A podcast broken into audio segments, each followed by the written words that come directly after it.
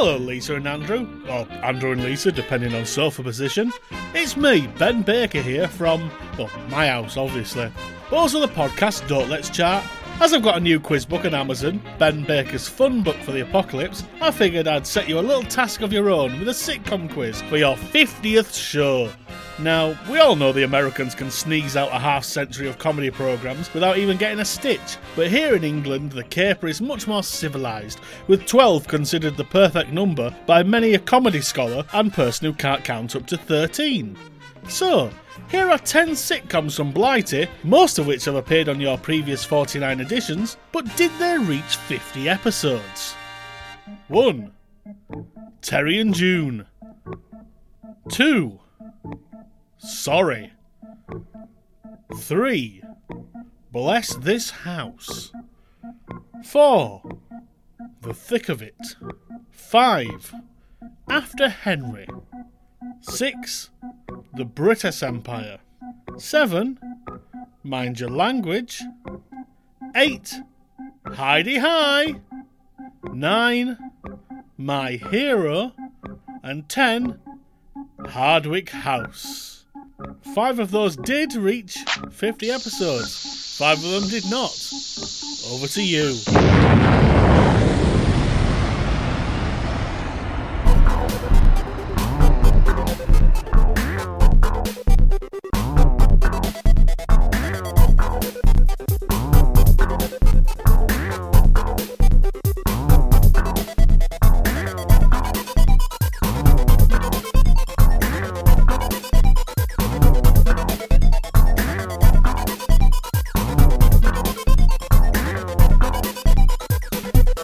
Hello, I'm Andrew. Hello, I'm Lisa. Welcome to episode 50A of. Round the archives. Well, 50A. 50A. I can yes. hear Rose playing with the ball. She's she, she's excited too. She's excited. yes. Because it is exciting, It is. reaching 50 episodes. Yes. But it's going to be a biggie. Yes. And the, in fact, the biggest one ever. So it's Mm-hmm. being split into 50A and 50B. Yes. So thanks to Ben Baker Yes. for his lovely quiz. Yes. the answers to which will be along later. Mm-hmm. But now, here's Andy Priestner looking at. The Cleopatras.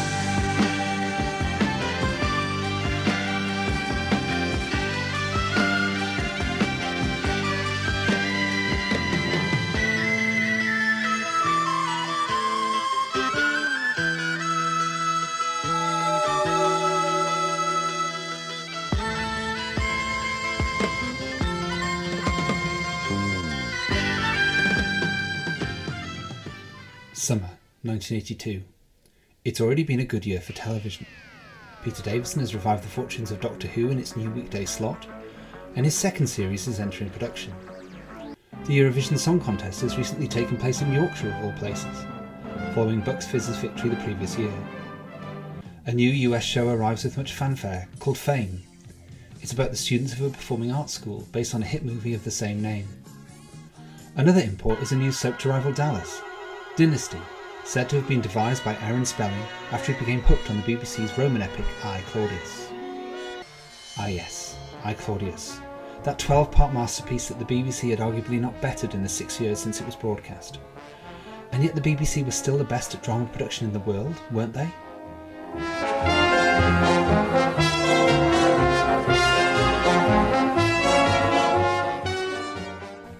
Recent success had included wartime prison drama Tenko, a second series of which was due to air in the autumn, and Jersey based detective drama Bergerac, which had successfully replaced Shoestring and was set to continue, while Alan Bleasdale's hard hitting Boys from the Black Stuff was waiting in the wings. But what other dramatic delights were being planned to grip the nation?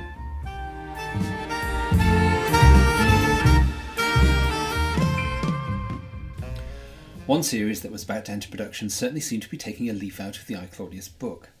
Entirely studio bound, deliberately theatrical in quality, telling an epic historical tale of love and murderous intrigue. The outrageous story of the Ptolemaic dynasty of the Cleopatras. But would it be winning all the BAFTAs in 1983?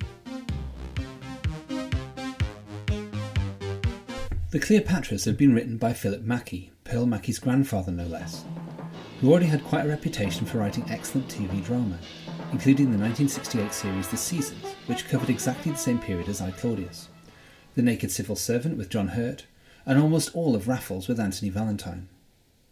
Set to produce was Guy Slater, who was then enjoying much acclaim for helming Wendy Craig's Nanny, and was only a few years off making a huge success of Miss Marple with Joan Hickson. The director, John Frankau, also had a good body of work behind him, including Another Bouquet of Barbed Wire, Children of the New Forest, and episodes of the Agatha Christie Hour. With this lineup, it was hard to see how the Cleopatras could fail.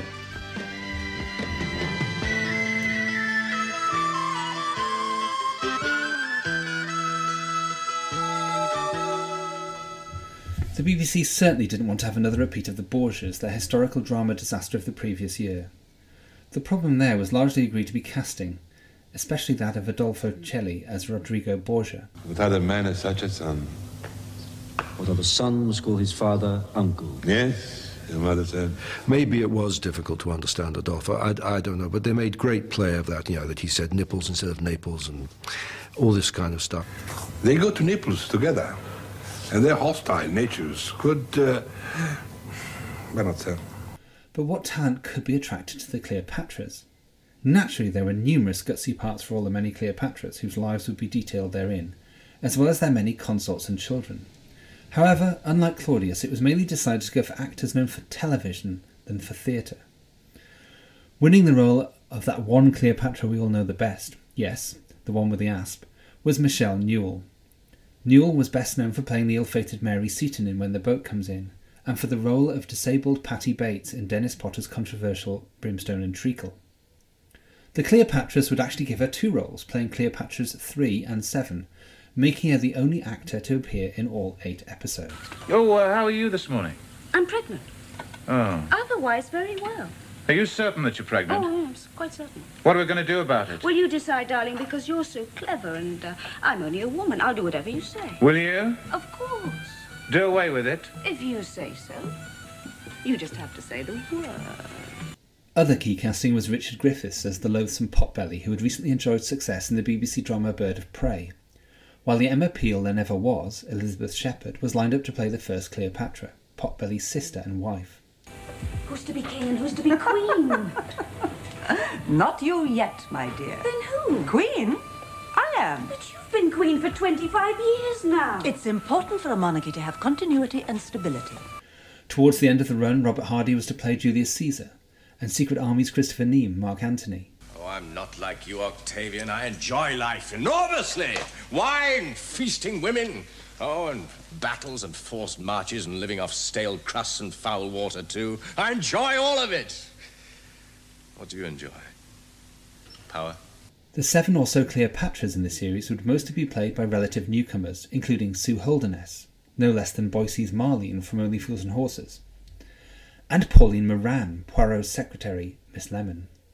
Also early in their careers and in large roles were Ian McNeice, that's Churchill in New Doctor Who, as Alexander, David Horovitch, Slack in Miss Marple, as Chickpea, and Francesca Gonshaw, Maria in Hello in the small role of Arsinoe. My brother, the king, is still there, with the Romans. In his absence, I shall represent the royal house. A star-studded cast of established supporting actors, complete the impression that this could only be a success. Patrick Troughton, Graham Crowden, Morris Perry, John Bennett, Lois Baxter, Stephen Greif, John Ringham, and best of all, a world-weary John Savident, who has great fun enduring the reign of one of the more silly Ptolemies. The only thing we didn't discuss was how big the bribe should be. And exactly what you would get for it. Recognition of Egypt and me. And recognition by a Senate resolution? Yes. That's no good.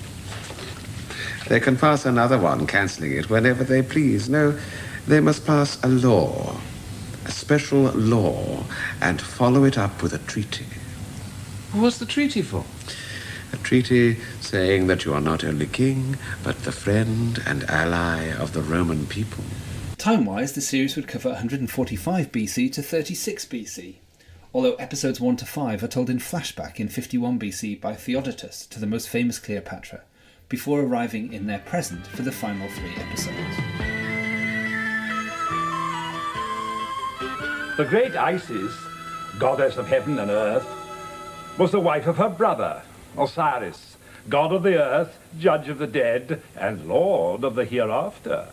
A sister marry her brother, Yes, princess, like my father and mother. exactly like. Ordinary people don't do that. Your father and mother aren't ordinary people. They are gods, Like Isis and Osiris. great gods. It all moves at quite a pace, and there are many Cleopatras to keep track of, many thankfully with second names to help us distinguish them. Cleopatra Thea, Cleopatra Tryphena, Cleopatra Berenike, and so on. There are lots of Ptolemies too, but these tend to be given a greater variety of nicknames to help us, including Potbelly and the delightfully named Chickpea and Fluter. The latter is so called since he plays the flute, something he does with alarming regularity. We present to you the new King of Egypt, son of King Ptolemy Soter, known as Chickpea, brother of the late much beloved Queen Cleopatra Berenike. King Ptolemy Neos Dionysus, known as Fluter.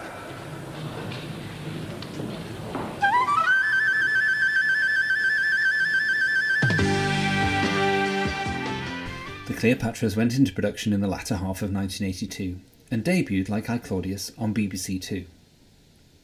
The first episode went out on Wednesday, 19th of January 1983 at 10:05 p.m. after MASH and before Newsnight. Earlier on ITV, Deirdre had gone out on a secret date with Mike Baldwin in Corrie. Why don't we pop back to my flat for the last drink, eh? I've really got to get back. While on BBC One, Tegan had fallen foul of the Mara again in Snake Dance episode 2. Opposite the Cleopatras on the Beeb was The News and the second of the six part Gerry Glaister thriller serial Scorpion with Terence Hardiman. Critical reception of the Cleopatras was apparently not great, although there seems to have been far more comment about female nudity than about anything else. Producer Guy Slater was keen to point out that the Cleopatras did not set out to be a realistic piece of costume drama, but instead a witty theatrical examination of power. This is fortunate as it comes over as much less real than almost any other drama series I can think of. I guess it's kind of a cross between Jackanory Playhouse and sketches from the Generation Game, with a large dollop of Rock Follies campery thrown in for good measure. At the moment he died, I became king. There is nothing for you to discuss with your so called advisors. What's the next point? Seleucus, I am your mother and the Queen of Syria. Queen Mother, not Queen. I shall marry very soon. Then Syria will have a queen. This isn't to say that it's not enjoyable in its own weird way, but its choice of videotape, CSO, incredibly cardboard sets, melodramatic acting, and top of the pops transition effects is certainly unique. One effect has scenes scrunched up into a globe before it flies around the screen getting smaller before it disappears somewhere in the next scene. On several memorable occasions, these balls even end up disappearing in people's mouths or cleavage. In the final episode, Mark Antony is the target, and I half expected poor Christopher Neame to burp his globe back up. There is a touch of the I Claudius to the Cleopatras too, perhaps given the intrigue and the focus on inheritance and power. But because it's all done in such a deliberately light entertainment comic strip style, you half expect Glynis Barber's Jane or Captain Zep's Space Detective to wander into some of the scenes. In fact, Ray Ogden's Captain Zep paintings are often more realistic than some of what we end up witnessing. Captain Zep, Captain Zep,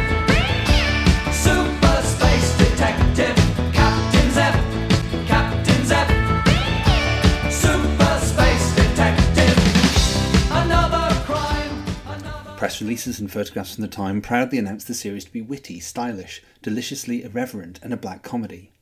It's certainly darkly comic and irreverent in the sense that it doesn't follow normal TV drama rules, but it's only witty in places and it's too cheaply designed and realised to feel stylish. Stylised maybe, but stylish no.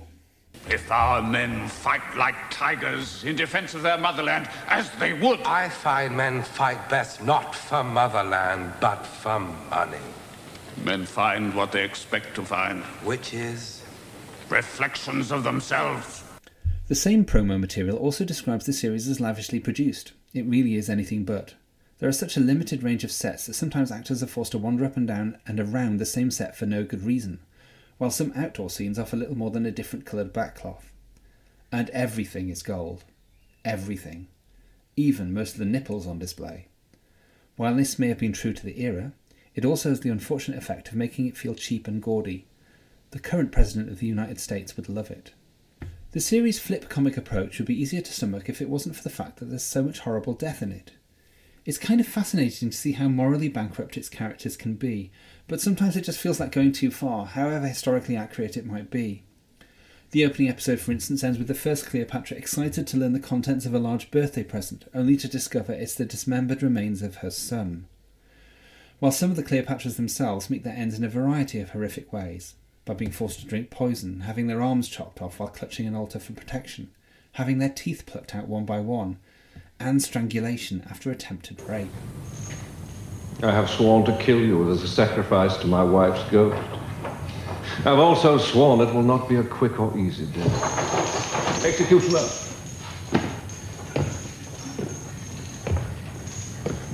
Pull out her teeth, one by one.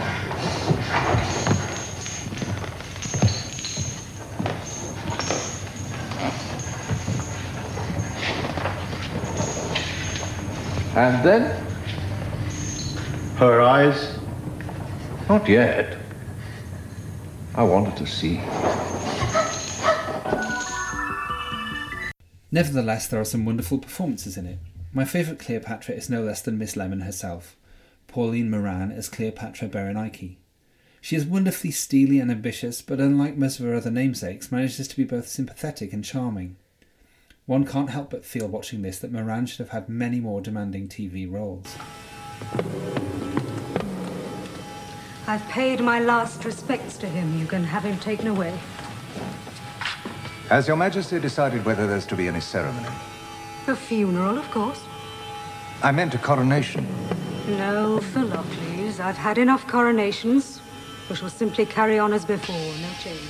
Unless Rome wants a change. Rome can stay out of our affairs. Rome is master of most of the world now. It doesn't stay out of anybody's affairs. We are friendly with Rome, one great power with another. Sue Holderness is equally joyous, especially when she pretends to be upset at the impending death of her hideous father, Potbelly. Hello, you two. Come in, come in. How are you, Father? How are you, Father? You're looking well. I'm reliably informed that I'm dying.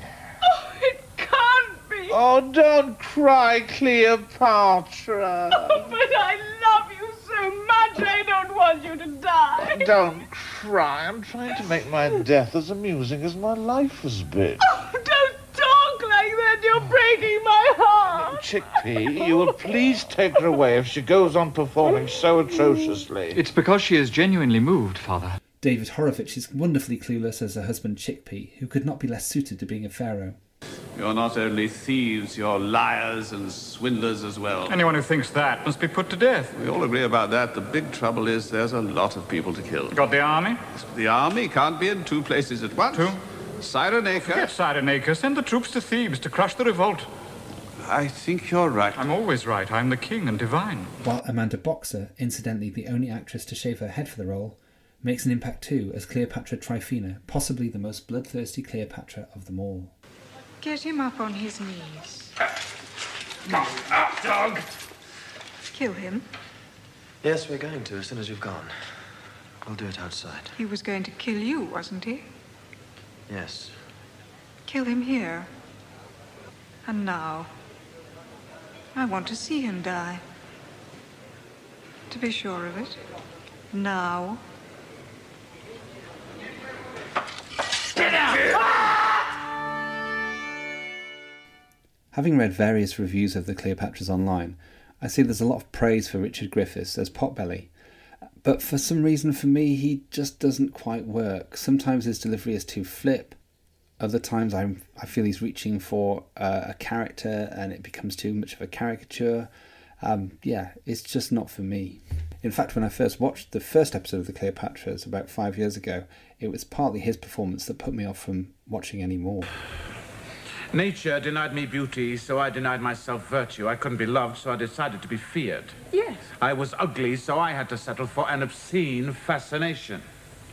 It's remarkably convenient. It means I can do whatever I want, and no one thinks the worse of me for it. Because they think so badly of you already. Exactly.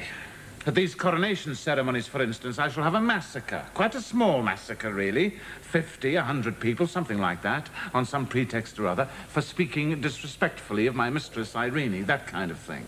Then I have them killed. Is that something you want to do? It'll settle one or two old scores and terrify the people of Memphis. Isn't that enough? There are other actors in trouble. Stephen Greif has a very bad day as Syrian King Demetrios, so much so that I initially struggled to believe it was him. But the worst offender is David Purcell as the thankfully short lived and woefully played Alexander the Younger, who unfortunately offs Pauline Moran's Cleopatra Berenike. After Sextus, a weirdly tiny role for Patrick Troughton, calmly suggests that he rapes her. To hear Troughton suggest this is something very disturbing indeed. It's annoying being refused. Commit a pleasing rape. Which of our poets said that? Whoever it was, there's a lot of truth in it. Do you really think so? Oh, I assure you, speaking from experience, there's a hell of a lot of truth in it. Take the advice of an old campaigner. What the Cleopatras probably most lacks is someone sympathetic, an audience identification figure who can frame the drama and also exhibit a decency and morality we can relate to, just as Derek Jacobi's Claudius did. I think it's meant to be the young Cleopatra played by Michelle Newell, but she's not in it enough or quite interesting enough to qualify. Besides, it's really confusing when she is playing both the Cleopatra of the present and the Cleopatra of the past for no particular good reason. Perhaps it was a cost saving.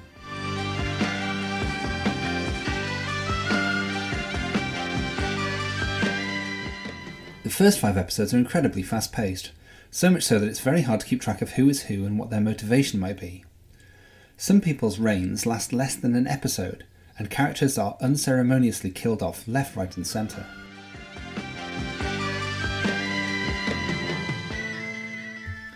Perhaps the strangest thing about the series, though, is the refusal to age anyone up to look older. Instead, people just lie down, looking just about the same age as when we first met them, and informally announce that they are going to die. It's another factor that takes you out of the drama and emphasises that this really is make believe. But perhaps it's meant to, perhaps that's the intention. The drama essentially begins all over again in episode 6 as we reach the present day of the Cleopatra to whom the previous five episodes have been recounted in flashback. Julius Caesar, first seen in episode 5 having to deal with her idiotic father, Fluter, is played by Robert Hardy. Now we finally see what the Cleopatras could have been had it been cast with the calibre of talent as I Claudius. Hardy is phenomenal as the big JC, and may even be the best one I've ever seen on screen. Intelligent, vain, witty, and somehow far more good looking and younger than Siegfried, even though this came three years after the first run of All Creatures ended. He is utterly believable and is finally someone who we can get behind. He may be completely duplicitous, but he's eminently likeable. Thankfully, Michelle Newell raises her game to match him too, as the object of his affections, and together they project a genuinely loving relationship.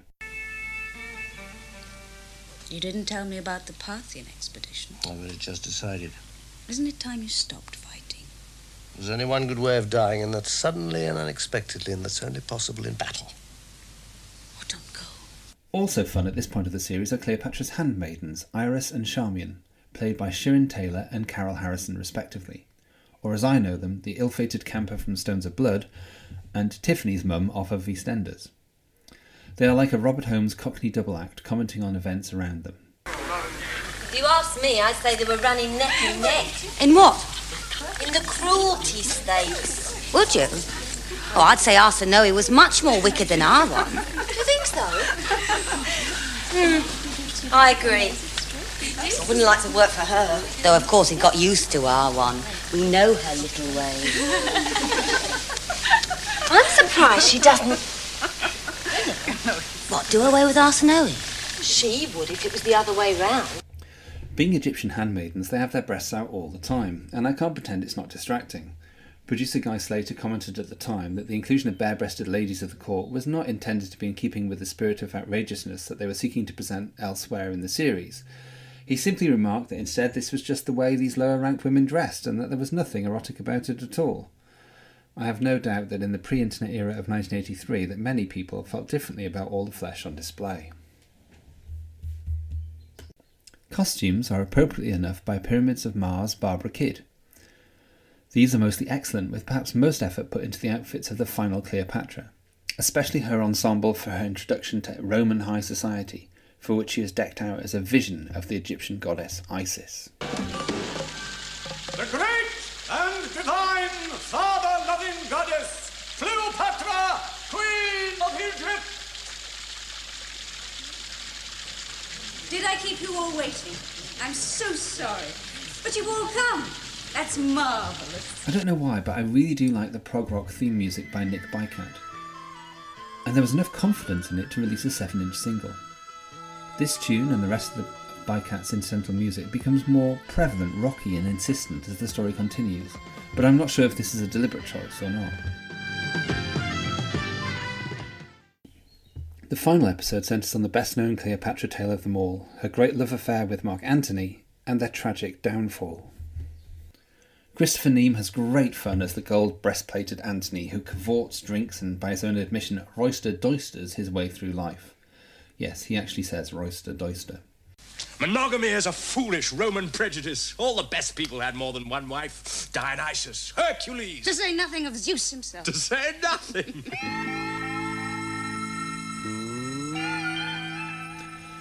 After a brief crack at monogamy with Roman matron Octavia, he decides it's foolish and goes back to Cleopatra's side because he is utterly captivated by her. In contrast to the earlier episodes, these three installments with the most famous Cleopatra do feel a little drawn out, and there's far too much foreshadowing of tragedy for my taste. There is even a line about whether there will be enough asps to go around. It is no surprise here that there is no staging of the Battle of Actium, at which Mark Antony was defeated by Octavian, who is nobly played here by Rupert Frazer. But it would have been nice if they'd bothered to just mention it. Instead, we are just told all is lost, suddenly out of the blue, for our hopeless lovers.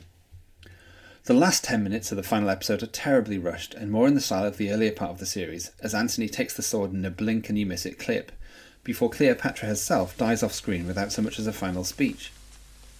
Charmian, is this well done? Well done. For a queen. Such a royal line. And so the series ends pretty much where I Claudius begins, with Octavian ready to forge a new Roman Empire with a new name of Augustus. And that is the Cleopatras.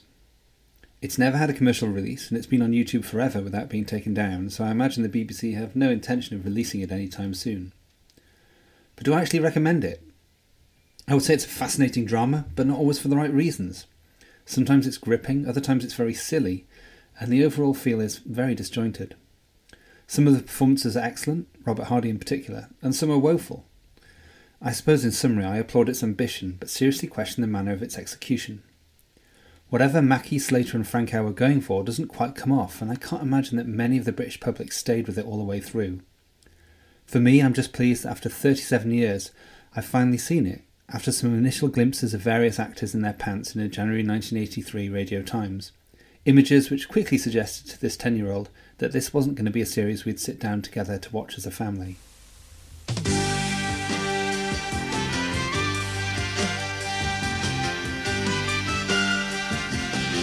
You may be wondering why I've recorded this for Around the Archives rather than selecting it for a future episode of an A to Z of UK TV drama.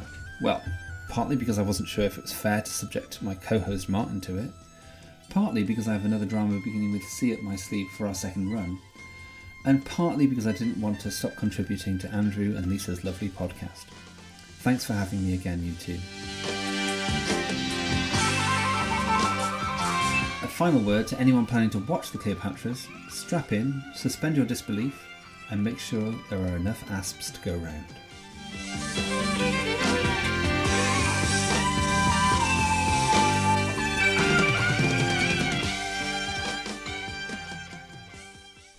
Okay, it's time for your quiz based answers. Number one, Terry and June, did it reach 50 episodes? Yes, comfortably 65, in fact, in full. Number two, Sorry, 42, so that did not. Number three, Bless This House, yes, another 65 episode. Number four, The Thick of It, no, just 23 episodes. Five, After Henry, no, only 23 episodes. Six, The Brittas Empire, just 52 episodes, just peaked over. Number seven, Mind Your Language. Sadly, their language could only sustain 42 episodes of comedy based comedy. 8. Hi-de-Hi. Yes, 58 episodes. 9. My Hero. am- amazingly, yeah, yes, yes, it did. 51 episodes and 10. Hardwicke House. Yeah, alright, that one might have been a bit too easy. No, there were seven episodes made, but only two aired, of course. And thus concludes the RTA 50th Anniversary Fun Quiz. I'll be back later in the episode with some slightly more anarchic comedy based antics. But for now, back to you. Many thanks to Andy and to Ben for that. Yes. All Yeah. good stuff. Yes, we've been watching the Cleopatras. Yes, well, I've enjoyed one or two points. Yes, Yeah. it's interesting. We've got two more episodes to go. yeah. Good, good stuff. So, uh, next up. Hang on, hang on, hang on.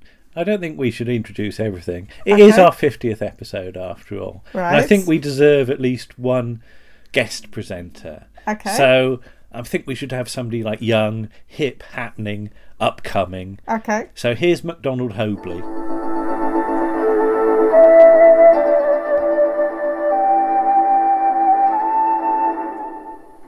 This is the BBC television service. Good evening. My name is MacDonald Hobley, and tonight, for one night and only one night, I'm going to don the mantle of an Ally Pally announcer and tell you what we have in store for you. At 6.30, you can see an episode based on James Herriot's best-selling books about a vet in the Yorkshire Dales. All creatures, great and small. But until then, why not sit back and enjoy again the bawdy humor of Up Pompeii, starring Frankie Howerd. Need I say more?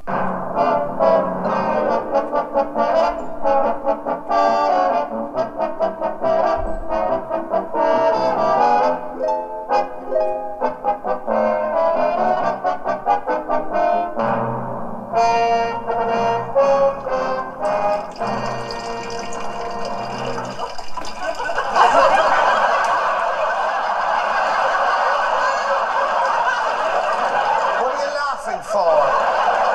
Have you never seen a man getting water before? No, you're a strange lot, I must say. Let's, uh, now listen, settle down now, please. That's it. Settle down now. Oh, dear. Oh, dear, I'm all, well, I wish I'd put me waterproof knickers on now. Never mind. Now, settle down now, and please no untoward tittering. Good afternoon, Lisa. Good afternoon, Andrew. So I've shown you the complete Up Pompeii, haven't Yes, I? Or well- at least the complete BBC. Yes, there's one Up I, Pompeii. one ITV one which we'll, we'll watch at some point. Yes. But, uh, But what did you think going into it? Did you have any preconceptions? yeah, I well, I thought it was going to be a sort of television carry on in a way, Yeah. but it's it's much more than that. There Right. are a lot of um, double entendres and all the things on show, but there's a lot of. It's very much built around Frankie Howerd Yeah. and his act and his interaction with the audience. I mean, I was surprised how much production they managed to squeeze into a year's period. Yeah. Because the you, you've got the pilot episode, Mhm. but then you've got essentially two seasons done in 1970. Yes. And that's a hell of a lot of work It is. to get through. It is. So yeah, it's it's um, scripted by Talbot Rothwell of the Mhm. of the Carry On films. Um, Sid Colin sort of joins on the second season as, as, as co-writer. And you've got um, three producers credited: Michael Mhm. Mills, David Croft, and Sydney Lotterby. Mm-hmm. Uh, and the, I just love the idea about its origins. That Yes. apparently Michael Mills and Tom Sloan from Mhm. BBC Comedy were on holiday in Pompeii. Mhm. Uh, Michael Mills's Mrs. Valerie Leon wasn't there because she was making uh, Carry On Camping, wasn't Mhm. she? Yes. Demonstrating how to stick the pole up Yes. with Charles Hawtrey. Uh-huh. I'm sorry, Mr. Short. The gentleman kept touching things. That's quite right.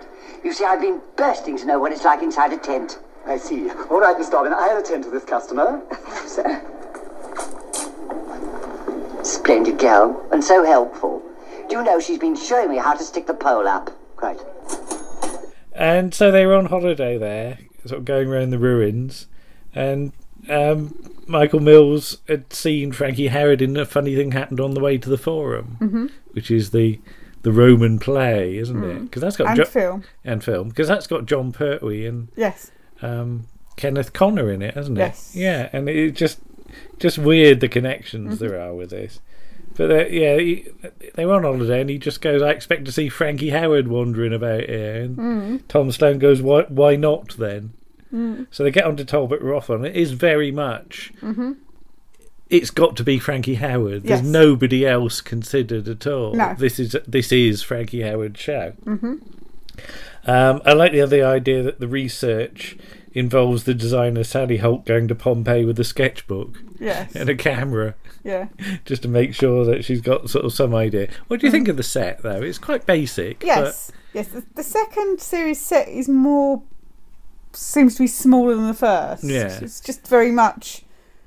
It's only a couple of sets really. It's just the street and the house, isn't it? Oh, and, and the other house and slave market. Actually, there's more sets than I thought. But, yeah. Really. but the, the uh, setup is that uh, Frankie Howerd as Lurcio comes Yes. in and tries to sit down to tell us, the audience at home, the prologue. Yes, he which is never never manages it Yeah. because he gets interrupted. Yeah, and you do pick up a little bit of sort of mythology here, don't you? So, so there is a bit of intellectualism Yeah. going on. It's it's it's not all rude jokes. No. And the whole idea of him talking to the audience is, I Mhm. think, very well used, Yes. isn't it?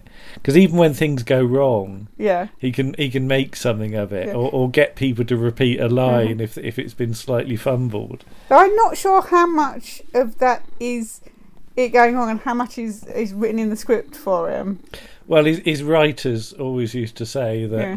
all the ooh ah ums misses. Yeah. If you'd write it in the script, he'd say, "Well, I do that." Yeah. And if you didn't write it in the script, he'd he'd ask, "Where were they?" You Yeah. know? I've seen Alan Simpson say that, Mhm. and I've seen other people say that as well. So, but yeah, the the the the interaction of the studio audience is important Yes. here. Yeah. It wouldn't work as well No. without the studio audience. And, and again, I think that's why the film. I've seen the film, Yeah. and it's all right, mm-hmm. but it's it's nowhere near got the energy that this has got. No, because he's not talking to the audience. Yeah. All the time. Because I don't know how quickly they they'd have made it. it, it they they run for sort of you know about half an hour Yeah. roughly. They they sometimes go a bit over. Further up Pompeii's forty five minutes. Yes. But whether that was recorded in virtual real time, Mhm. yeah, there are a few bits where you've had to cut away to maybe do a sort of a, a, a, change of costume or, Yeah. or, or things like that. Or a that. scene Yeah. change. Well, let's Yeah. talk about the changes of costume Oh yeah. I mean, there's the particular episode for that is um, the second episode of the series one. We're playing both Lurcio and Julius Caesar. Yeah. So he has to keep changing costume between those two characters, and in the end, they make a thing of it that it, it doing it on screen and it going wrong and seeing his underpants and, and all sorts of. Because there is one bit done with a really dreadful CSO, isn't Oh, in there, where yeah. he sort of opens a door. Yeah. And there's there's two of him, but you Mhm. even get to see the BBC um, sort of dresser Yeah. at one point because he's helping him on with his with his robes, and then Mhm. the thing falls over. Yes. You also you also get to see his underpants a lot in You this do. series, don't you? You It's- do, yeah. More more than you probably might wish to. Yeah, some So- of them are, are really quite loud. Yes, is that the, word? The, one in the in the episode where he's Julius Caesar, he's got bright red silk boxers on, Yeah. or bright bright red boxers. Very noticeable. But you've got a core cast of regular characters. haven't Yes. You? You, you've got Ludicrus Sextus, Mhm. who is his owner. Yes. Now, Ludicrus Sextus, it's like the changing face of Ludicrus Sextus, he's, isn't it? he's played by three different actors. Yeah. So who have we got? So we've got um, Max Adrian, Yeah. Wallas Eaton, Yeah. and Mark Dignam. Yeah. And there is a recent audio version as well. Yes. And who's the new look su- Ludicrus Sextus? Frazer Hines. Frazer Hines. We, we must listen to that. Yeah. Yeah, that, that's that's that's that was done a couple of years ago. yeah, it's for it? the fiftieth. Yeah. Yeah. And and yeah, you, you've got um, Tim Brooke Taylor as a guest in that as Mm. well, so that, that nicely links in with our our goodies piece Mhm. last time. You've also got Camille Coduri, haven't Mhm. you? Yeah. And uh, Madeline Smith as Ammonia. Yes. So Ammonia in the in the TV series, Yeah.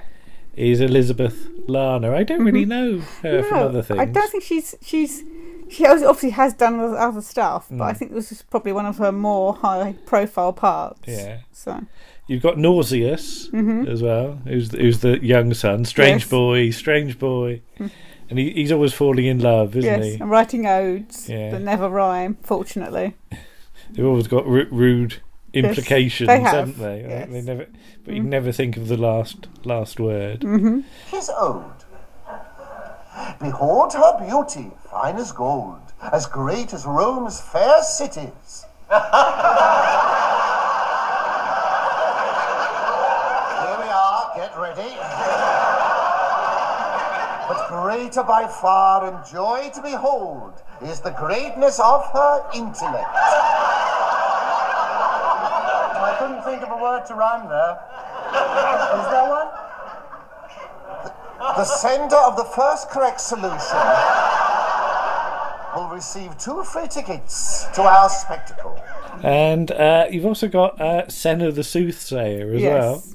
Uh, Jeanne Mockford, who has Mhm. to come in and go, whoa, whoa. And, And thrice were. Yeah. Though in the um, pilot episode, she's called Cassandra. Yes. Who obviously is is um, famous as the soothsayer from Troy. yeah, because So- Cassandra's in the Mythmakers, of course. Yes. And then you've also got Erotica as well, who's, Mhm. who is the daughter. Yes. Who's Georgina Moon most of the time, but Jennifer Lonsdale in the Yeah. in the, in the special. Mhm. Yeah. But guest stars. Mm. Just look at that list; it's amazing, It isn't it? is. So you've got Willie Rushton as a regular in the first series Yes, as Plautus, Plautus, yeah. who appears to live in the clouds. Yes, he seems to be somewhere between Earth and Olympus. Yeah. Yeah. And he's got various sort of girls to help him, hasn't he? And he scribes. He says wise words. Yes. And th- things like that. Um, but yeah, the the pilot. How do you Mhm. think the pilot works? You know, would you would you have commissioned from that? It's it's a little Probably, yeah. loose. Yes. It's a little loose, I Yeah. think. Yeah. Um, but it, it it works well, and uh, it works well enough. And having having seen some sort of god awful pilots, Yes. uh, you know, th- this is better than some. Oh, yes. But you've got Yeah. John Junkin in there as Odious. Yeah. And Aubrey Woods as, as Captain Bilious Oh, yeah. As He- well. He does a lot of jumping out of windows and things. Yeah, it's actually Ruth Harrison as Cassandra, the soothsayer in the, in All the right, it's pilot not episode. that. Oh, right, okay. Yeah. Have sworn it was. Well, okay. No, Well, well- she's so dirtied up, the actress, that you can barely see. I mean, particularly in the last series, she's just sort of grey the whole time. She's grimy, isn't she? Yeah. But yeah, episode one proper is, is Vestal Virgins, isn't Mhm. it? So you've got Miss, Ve- Miss Vestal version of 72 BC. Uh, you've got Hugh Paddick in there as a, Yes. as a bingo caller. Yes. He's, he- he's having fun, isn't Mhm. he? And Leon Thau as Noxious. Yes. Leon Thau, d- director for various Thames shows, in, Mhm. including uh, Michael Bentine's Potty Time and the Tomorrow People. Okay. But your, I think your favourite in that one is Geoffrey Hughes, isn't it? Yes. And why is Geoffrey Hughes so brilliant Because he's that? got a really high pitched voice, which is very silly. Can you do it? No, I don't think I can go that high. but uh, yeah, he's yeah he's got this high pitched voice, and he's talking to to um, Lurcio, and then Lurcio starts doing it, and he goes back and says, "He's got a funny voice. Let's do that as near as I can get to it." that was that was pretty good. But yeah, the Ides of March is I think where you really see it's a David Croft Mm. show. Um, Yeah. Because you've got Jeremy Young in there as Ponderous. Mhm. You've got Wendy Richard Yes. as Sophia. Mhm. Uh, Robert Gillespie as Mucus. Mm. Uh, we we um, did, did he um, Twitter us or did, did think- we Twitter I him? think I we, can't remember. We'd said something about it, and he replied. But you remembered being yes, in it, yeah. yes. And uh, Michael Knowles, Colin Bean, and Nicholas Smith as Yes. well. Because there's a lot of psting going on, isn't there? Yes. Or is it hiss, hissing? Yeah, no, he's sort of. Yeah, Mhm. because they, they've got their sort of um, they're plotting, aren't Yes. they, about uh, about about killing the emperor? Uh, I would point out, Mhm. um, this is the niggly thing. Yeah. Julius Caesar wasn't actually the emperor at that Alright. point. He was the dictator of Rome. Yeah. Emperor doesn't actually come into use until Augustus, Okay, and apparently it means um, general. okay, It doesn't actually mean it. It comes to mean like, wh- what we know it to mean, Yeah. but only purely for the fact that when Augustus became it, Livia or he positioned it to mean that. okay. So before it just meant it meant sort of general. And you've got the senator and the asp. Yeah. Uh, that features um, Norman Mitchell Mhm. as Stovus Primus. I do like some of the There silly are some names. silly names. Uh, Valerie Leon finally makes it Mhm. on, on screen as, as Daly. Mm. And um, a certain Derek Francis Yes. Yes. is lecherous. Yeah. Yeah, he's quite fun, isn't he? He It's- is. always nice to see Derek Der- Francis Derek in things. Francis is uh, the look- only thing that can make Oh Brother vaguely decent. Yeah. So But I, ju- I just like the idea that he get, gets to play Roman again Yeah. after after the Romans. Mhm. So, yeah. Uh, next one's uh, Britannicus. Mhm. So that's unusual yes. in that we actually have some. Well, it's not it's not outside filming, No, but we we we get to move out of Pompeii for a bit, Mhm. And uh, we we learn a bit about Lurcio's uh, English heritage. Don't we we do. We, Yeah. we learn that he's actually from Britannicus. Yeah. He's a he was captured there and brought back to uh, Pompeii or Pompey. He's always calling it Pompey. Yeah. That's Yeah. just up the road from us. It That's is. Portsmouth. Yeah. yeah. Nearly right. Hmm. But yeah, that one's that one's quite fun. Um, and you said uh, there's there's a little link there for the future. Mhm. Um, and you've got Ludicrus Sextus being played by by Max Adrian. Mhm. Uh, but Wallas Eaton turns up as a, as a sergeant in that. He does, Yeah. yes. So it's in, interesting the way you you know. Um, they they just pick somebody that's been in it before Well, it's probably easier. to come back, isn't it? it's just working on the theory. I think that did he get on with Frankie Howerd? Yeah. Yes. Give him the part. Yeah. Because Frankie Howerd could be a little bit difficult Yeah. at times. Though Nicholas Courtney spoke very highly of him. Mhm. So I think if he liked you, he really liked you. If he didn't like you, that was it. Then there's the actors, Mhm. which is the first appearance of Olwen Griffiths. Yes. Who turns up again in Further Up She Pompeii. does. Yeah. Um, and Bill Maynard as well. Oh yeah, with big glasses. is. Placentus. Yeah. Yeah. He's just, is he a sort of agent Yeah, he's a sort of yeah theatre manager stroke agent, isn't But he? But it is like he's wandered in from the gaffer, isn't it? Even A little the, bit, The gaffer yeah. hasn't started yet. Yeah. You know, Bill Maynard is Bill Maynard, no matter Yeah. what he's what he's playing, really. uh, the Love Potion, which is an idea we return to later, isn't Yes. Never waste a good idea. No. Mm. Um, so you got Linda Baron there Mhm. as uh, Ambrosia, and uh, John Ringham, Oh gosh, yes. And Mollie Sugden as well, Mhm. and Queenie Watts. Yeah. and uh, John Cater as Castor Oilus. Yes. And yeah, because uh, was it the apot- the apothecaries are Castor and Pollux? Yes. aren't they? Yes. Always, always, always a good name for comedy, Pollux, isn't Mm. it? Yeah. And then the Legacy Mhm. um, opens the second season, Yes. which is uh, all about an uncle who's died, Uh huh. Um, and says that they've got to have a a child named after him. Yeah, and they'll get some money. Yeah. Mm. So you've got Pat Coombs Mhm. as Tartar the Sorceress. and the first appearance of Bunny May as, Oh. as Hermes. Gosh, he's amazing. Because he's painted all over like, Like- silver, yeah, isn't he? Yeah, that must have just taken And forever. they've slapped that on. They have. They. It must have taken. He must have been getting that off for the next week or so. Yeah. Because it, you know, I mean, it's obviously obviously only over his face and his hands. Yeah. But he's got he's got a silly sort of hat on with Yes. wings. Well, he's, he's Hermes the messenger god, Well, yeah, isn't he? and, a sort of a skirt that you can see up. Yes. Because he's lowered down on on wires, yeah, isn't he? I like. He's, he's just he's, he's really. He's like, hello. He's got another silly voice as well. Yeah. Silly voices are, uh, are popular too. Yes. Roman holiday. Mhm. Lurcio agrees to hide two escaped slaves. Yeah. So you got Kenneth J. Warren as as Felonius. Mhm. Um, and yes, uh, the, the the memorable Letitia. Um, now, according to the story, her sister doesn't have a have a name, but Mhm. um, Graham McCann's book Yes. uh, lists uh, Twigia uh, as, as her name. Yes. which which is quite quite appropriate. Yes. Yes. Yeah. What's next? James's Bondus. Oh, you get George Baker. George Baker is a Roman about five years before I Claudius. Yeah. Yeah. Looking pretty much the same, really. Yeah. Yeah. uh, I mean, we should plug Andy and Martin's Oh, yes. podcast for I Claudius. So that's TV drama pod, pod, yes. podcast. An A to Z of UK TV drama. We've just done I Claudius. I have. Yes, it's two and a half hours plus Yeah. long. But yeah, Worth listening to, though. But yeah, George Baker comes into some James Bond music, doesn't he? which apparently they cut on a previous release. Yeah. Yeah. And Patricia Haines as as Pussus Galoria. Yeah. oh dear. but uh, oh, Larry Martin. It always seems to be Larry al- Martin. Larry Martin's always in this yeah. show. Yeah, Again, he's another David Croft regular. I mean, Yeah. obviously, this series, the second series is um, Sydney Lotterby. Yeah. But, uh, yeah. So there's the peace treaty. Mm-hmm. So that's Oh, yeah.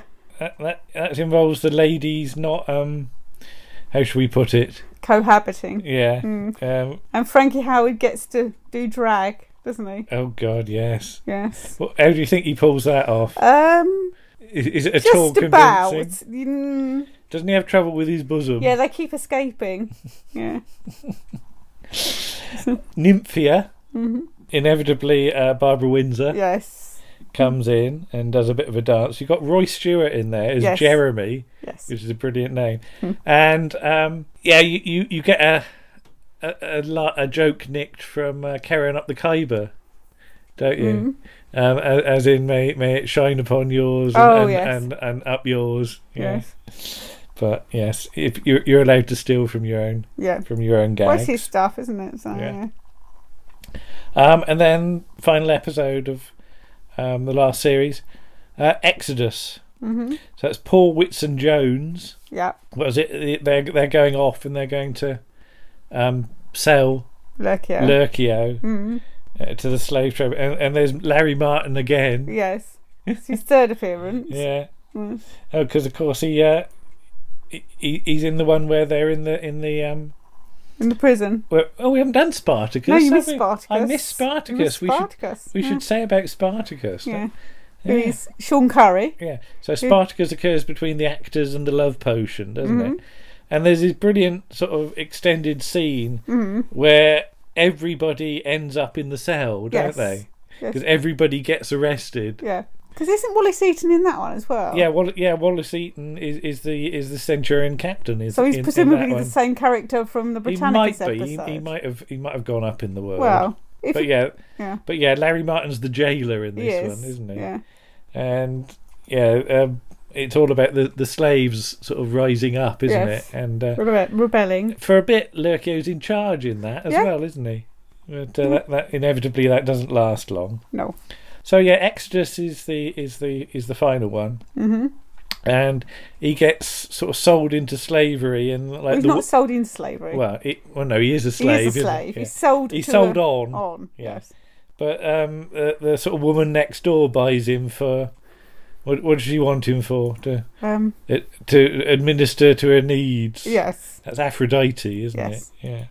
Mm. And then uh, further up Pompeii, which we've Mm. which we've just done, Yeah. which mostly involves an orgy, Yeah. and more mixing up of potions. Yes. And you've got Mm. Lindsay Duncan in that one. Yes. I hadn't realised it was her. yeah, she must be one of her very first professional acting roles. Yeah.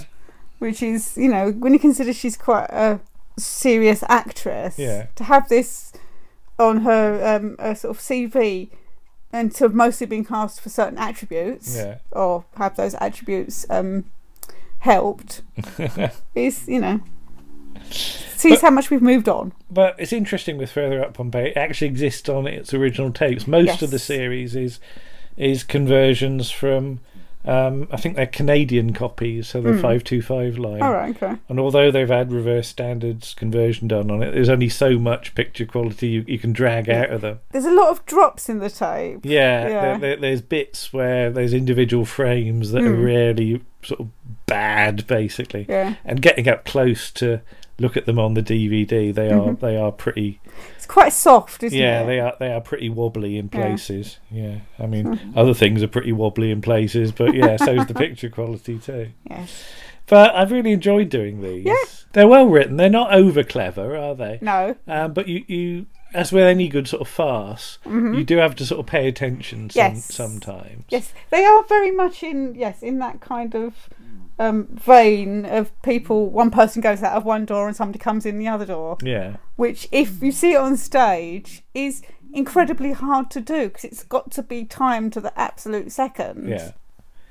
I mean, I I remember when they were sort of repeated. I think it was the early nineties, and it Mhm. was really nice to see because, of course, Frankie Howerd had a bit of a comeback then, Yes. didn't he? Because Yeah. he's one of those people that sort of in and out of Yeah. sort of popularity Mhm. sometimes.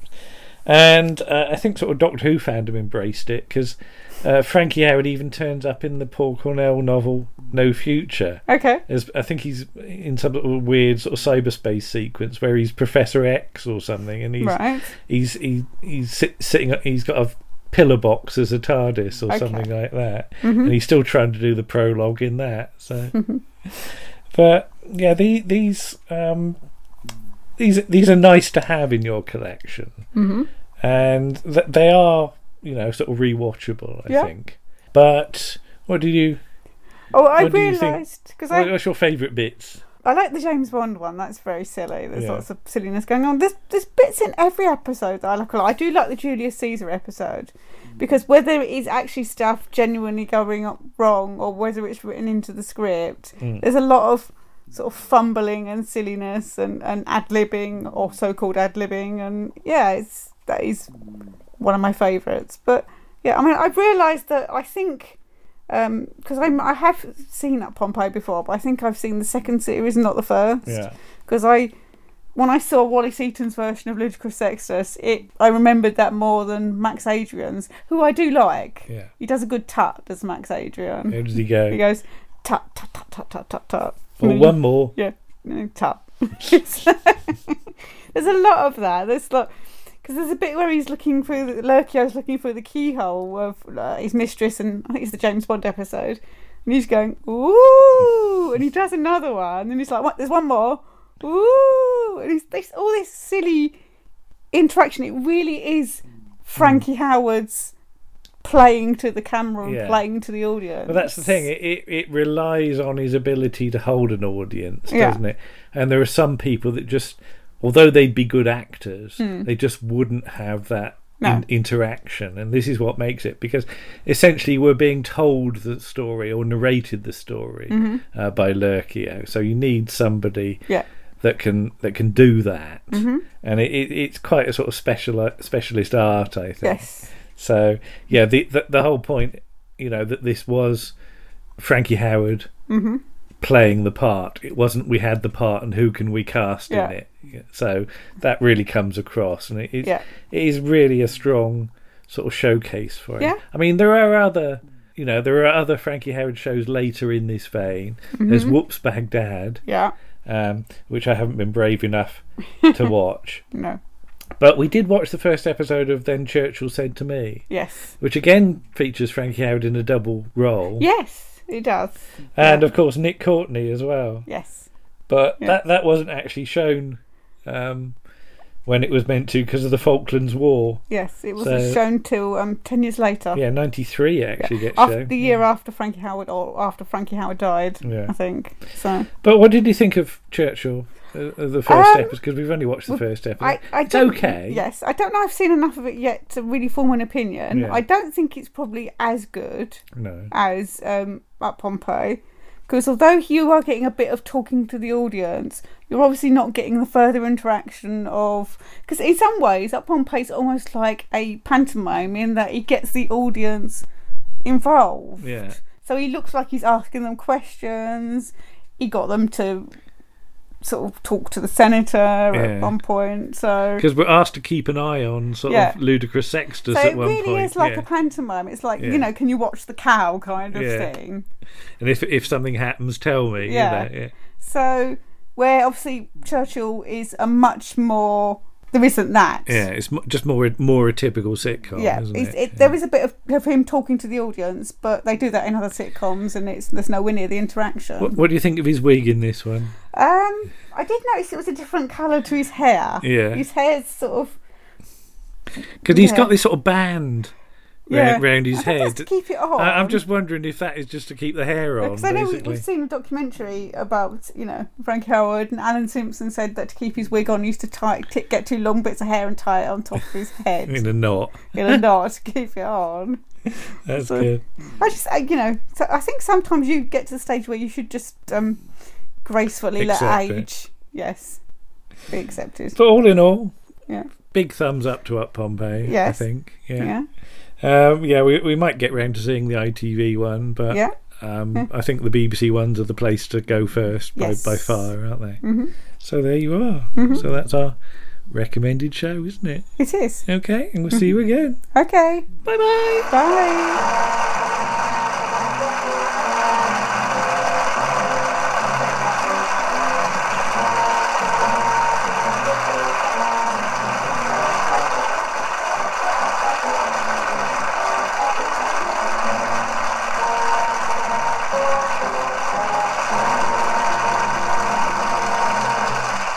Thank you for helping with that, Lisa. Thank you, Andrew.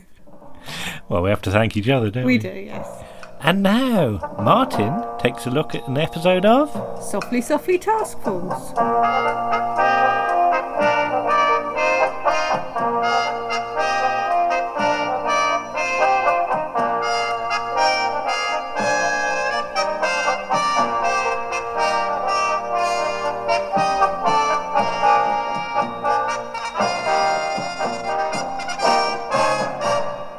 Softly Softly Task Force, Series 1, Episode 10, Open and Shut by Allan Prior.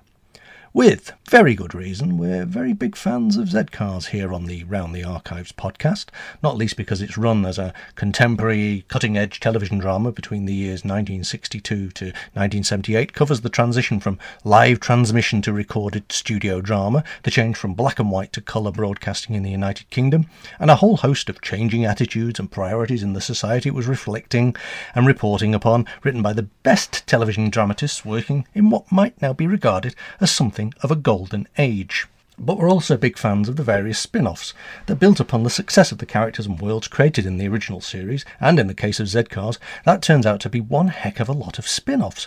Because Z Cars, despite its own 800 plus episodes run, begat Softly Softly, which then begat Softly Softly Task Force, and the begatting continued with Barlow at large, Barlow, and even those favourites in these parts, Jack the Ripper and Second Verdict.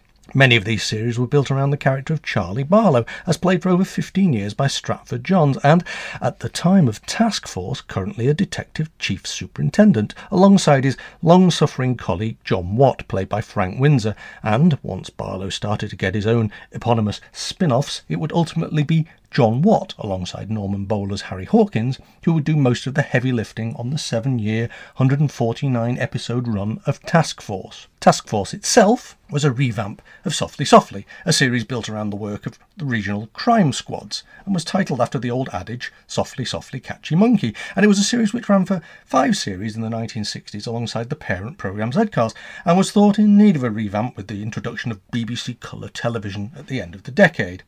At first, it was simply going to be called Task Force, but seeing as there was a fondness for the recognised Softly Softly brand, it was wisely decided that the name was kept, albeit adapted slightly for the changing times, and released into the wider world in weekly 50 minute episodes in seasons ranging from 13 to 26 episodes a year at the back end of 1969. Anyway, if we go right back to the beginning of Softly Softly Task Force, the premise is basically that both Barlow and Watt have gone up in the world, and DCS Barlow is in charge of two task forces in the fictional Thamesford Constabulary, which is made up of a mixture of CID and uniformed officers, and at this point, Detective Superintendent Watt is serving as his deputy.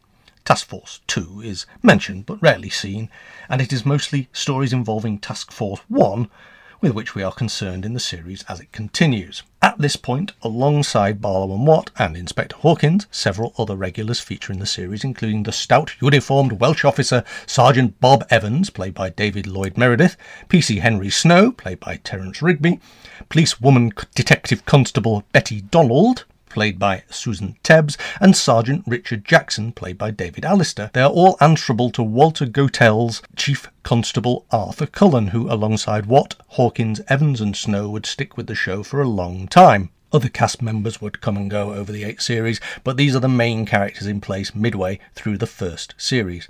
Even Inky the dog and his replacement Radar could be considered part of this long list of regular characters, a roster which allowed for different characters to feature in individual episodes and for others to not be there at all from time to time.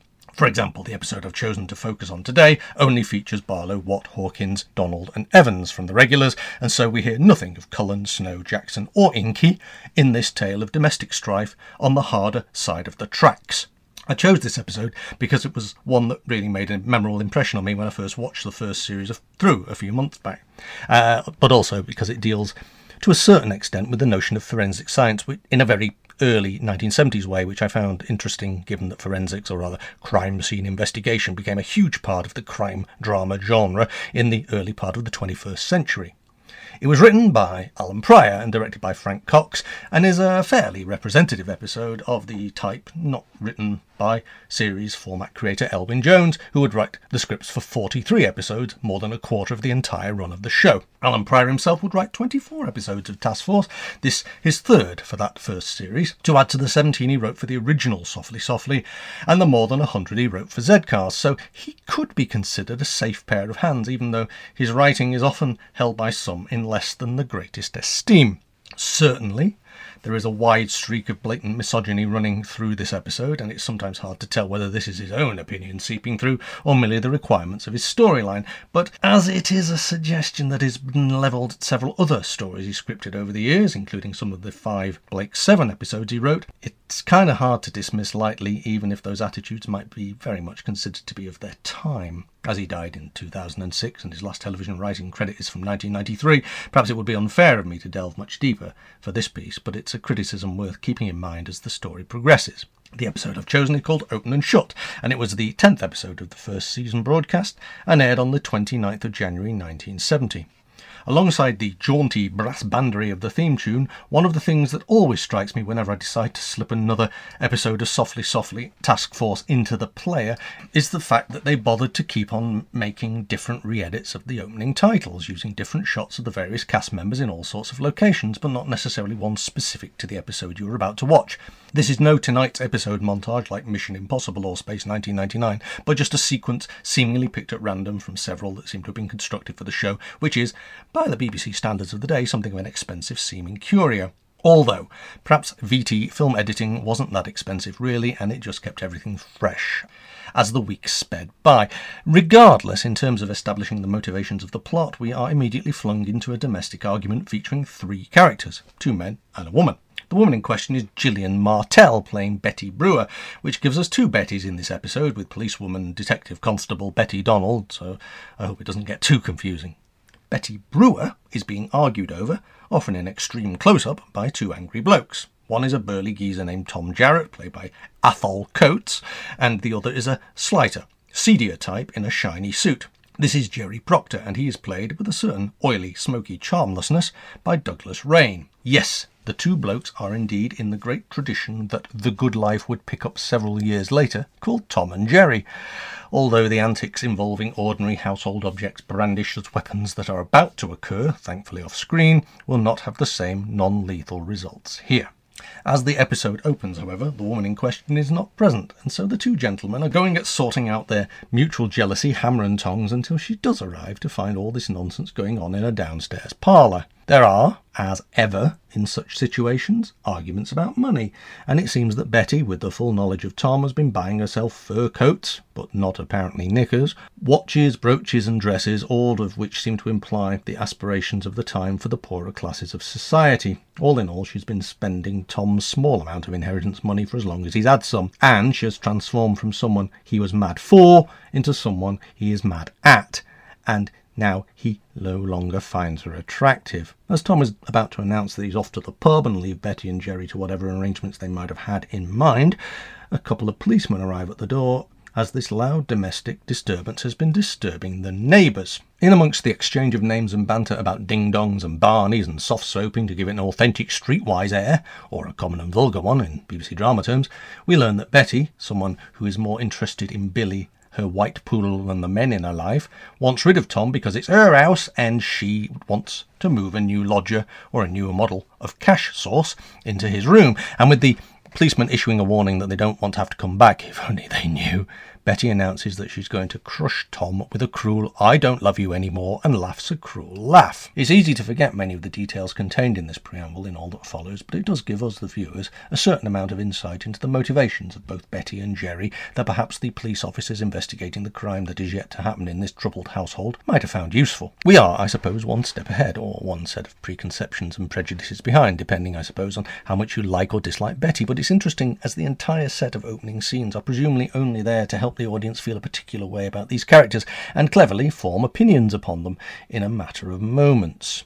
I always think that if a writer can make you really like or dislike someone in a couple of sentences, then they're probably doing a good job. Although I do also wonder if we as viewers had discovered the crime in much the same way as the police officers do, the episode might have been experienced in a completely different way. Such are the choices of screenwriting and how you choose to tell your story. Meanwhile, Back at Task Force HQ, a large country house with a car park often filled with unmarked police vehicles that we have been introduced to over the course of the series, but we don't see an establishing shot of here, Barlow and Watt are in conference. Things appear to be going reasonably well for these newly established task forces, or as Watt puts it in his no nonsense northern manner, we're not doing badly, but rather tempting fate, he looks forward to seeing how they do when they come across a real puzzler where the local knowledge of the local jacks might serve the discovery of the truth a little better. Watt is someone who trusts his instincts, his gut to solve crimes? The phone rings and he is off following a lead in his hijacking case, and once this scene ends, Watt won't be seen again until the very last section of the episode. The phone rings again, and Barlow finds there has been a murder, which the officer on the scene describes as an open and shut case in the sense that there's nothing complicated about it and solving it should be pretty straightforward, although these seasoned detectives know that there's no such thing.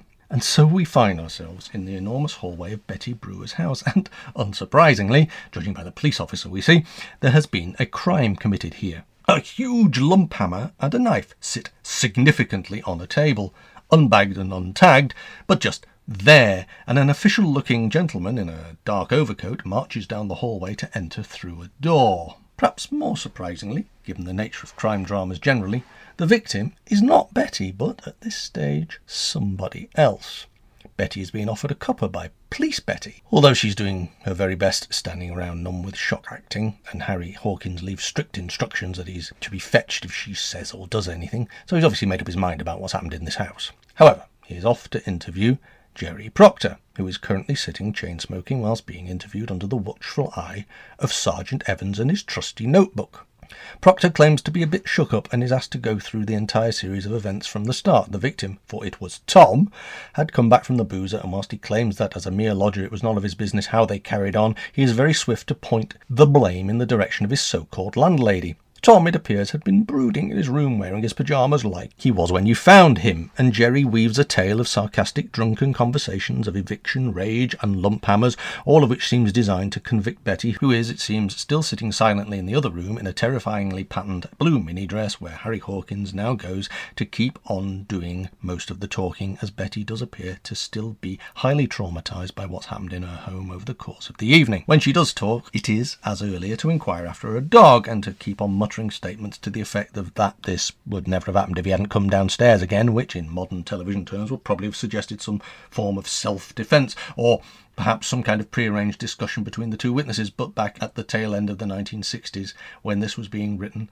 perhaps less so. The plan is to take Betty to the police station for further questioning, but first other Betty has to escort her upstairs to get that dress off her, as well as her shoes, stockings, and other things, for forensic reasons. And whilst this happens, the modern viewer, perhaps more used to the visceral crime scenes in more recent detective dramas, might be forgiven for noticing the distinct lack of blood on that dress. Harry Hawkins seems quietly confident and tells the local detective chief, Inspector Morris, that this is about as straightforward a murder case as is possible, and is sure that a conviction is guaranteed. And and says as much to Evans as he arrives, although Evans points out that she was in a bad way in her testimony.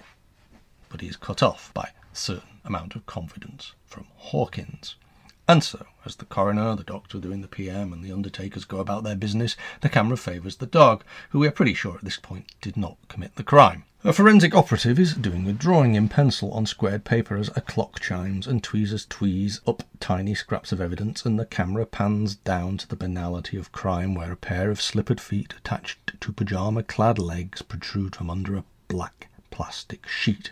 This is not the detailed forensic world with all its little plastic markers, cameras, high tech labs, and oh so dedicated, perfect, yet driven forensic investigators of the 21st century we have since become used to. This seems positively archaic in comparison, and yet we are not in the Dark Ages. This was merely 50 years ago, and basically simply how things got done. Barlow arrives, finding out with a certain cynicism what has already been agreed between the coroner and the investigating officer. Morris reports, and Barlow says he can't fault him on his side before having a chat about hammers and knives and finds out about the three or four blows from behind that killed the victim. He makes further statements matter of factly discussing the things ordinary people, with as far as they yet know, no previous criminal records are capable of. Although he seems alarmed at that phrase, the woman who did it, as if everyone's already made up their minds about what happened. Follow the evidence as Gil Grissom, Horatio Caine, Mac Taylor, and their impossibly good looking teams kept putting it across the pond three or more decades later. Instead, Barlow pointedly talks about the stolen whiskey Detective Superintendent Watt is busy pursuing as the doctor takes a significant swig from his own flask. He's a whimsical old cove, is Charlie Barlow, the humour twinkling behind his eyes despite the horrors of the job, the knowing that most people are simply trying to do a difficult job to the best of their abilities.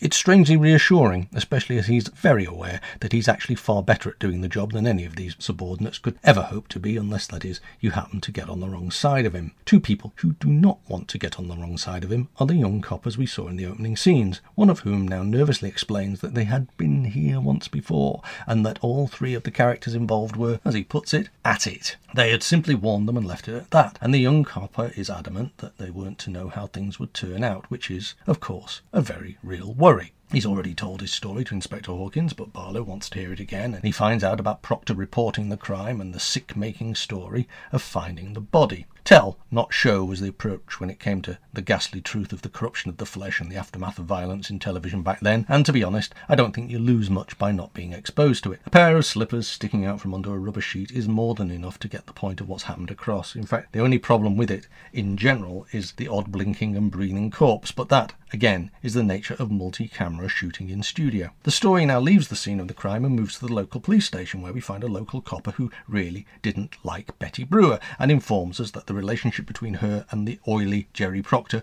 was far closer than they have been claiming, and that he had been run in in the past for ponsing off her, as the vernacular of the time would have it. He also refers to the lovely PWDC Donald as a stuck up brass, which is the kind of thing unlikely to endear him to the viewers or the writer to observers half a century of relative enlightenment later. Donald herself also seems slightly frightened of and intimidated by Barlow, and given the times, why not? And after his own encounter with Proctor, even Evans is starting to voice his doubts as to quite how open and shut this case is beginning to seem. Barlow, meanwhile, goes into his office and does a little bit of business with the huge logbook on his desk, demands that the dog, who is obviously guilty of sinning, he would have nabbed him, is brought to the station, and telephones Dr. Jackley, who, it seems, has already completed his post mortem and is available to talk.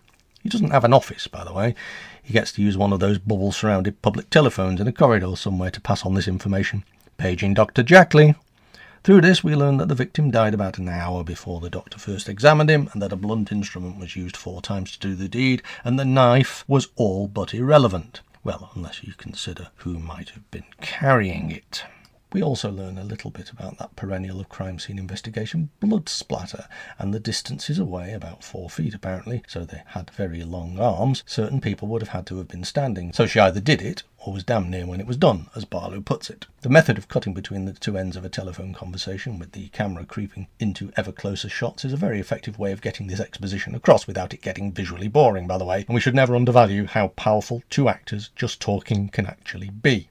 All of this is, I suppose, all a precursor to the kind of info dump that would cause Amanda Burton to stare into the middle distance for hours in episode after episode of Silent Witness a few decades later. Meanwhile, in one interview room, Harry Hawkins is rather smugly having a formal interview with the woman everyone has pretty much decided must be guilty as sin, when Barlow arrives and takes him off into a far corner to read the statement, and after congratulating Harry, once again it is stated that it's an open and shut case.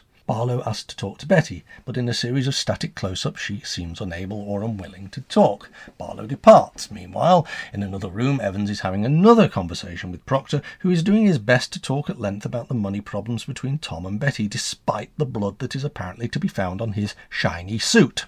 In transit, whilst in the corridor next to the strangely beige coffee machine, Barlow has another conversation with Donald before going to his own office where he is presented with Betty's little dog, which, once presented to her in the interview room, does finally get her talking in a way that the old hand with the local face at the station fails to manage despite that scene with Barlow and Watt at the beginning, as his police station biscuits are not acceptable for a sweet little doggy used to only eating best minced beef. Betty is now interviewed by Barlow, who says he'll look after the nice little doggy rather than letting the neighbours poison him as Betty fears. If that is Betty, will have to stay in jail and a cup of tea is summoned. His persistence that Betty killed Tom leads to an affronted denial of killing him, which leads to both a headache and another claim that he should never have come downstairs, and an accusation that Jerry did it. Harry, meanwhile, is interviewing Jerry, and Barlow joins them, throwing his record for poncing into the mix, and the friendly atmosphere of the room turns as we discover his previous conviction for poncing underage girls. Jerry is affronted at these fancy stories and starts to whine, which leads to a very odd scene where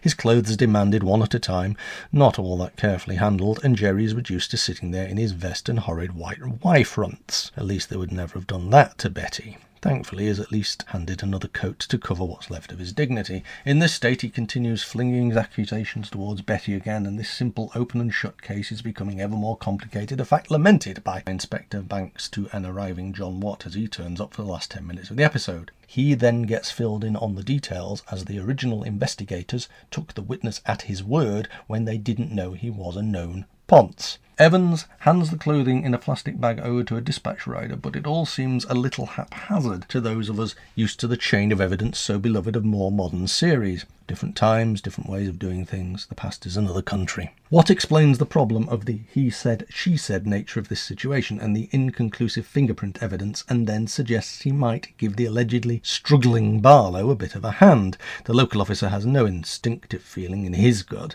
as to which of these characters is the guilty party and admits that either, or indeed both, of them could have committed the crime. Forensics, despite what you might have been led to believe, cannot necessarily always tell the whole story. Things begin to proceed apace now towards the enigmatic and inconclusive ending of the episode, as Barlow and Watt put their collective heads together and set about interviewing both subjects in a fast paced series of interview scenes. In her continuing interview, it is suggested that Betty was egged on by Jerry, or that she egged him on as the row in her house escalated after the victim discovered shenanigans. But she, becoming more and more scheming and unlikable by the camera cut, claims that she did nothing in the murder of Tom and that Jerry did everything. Harry's exasperation is becoming more and more pronounced, and as he tries to explain that Betty told him, or in a significant correction, as good as told him that she had done it when he interviewed her at home, he says he gave her the chance to deny killing Tom, but she didn't take up the chance. But she just continues to talk about Jerry in increasingly disparaging terms, claiming he was not happy unless he was fannying someone, which is yet another peculiarly archaic term that pops up in the assumed street lingo of the era. Watt brings the forensic report, which really isn't the ironic big help they claim it to be, and Barlow does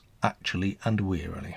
It's been a long night admit that he really could use the help. Both of these old hands now interview Jerry, and he's still trying to save his own neck at the expense of his old mate, but then by now so is Betty, so that seems fair enough, even though it does muddy the waters.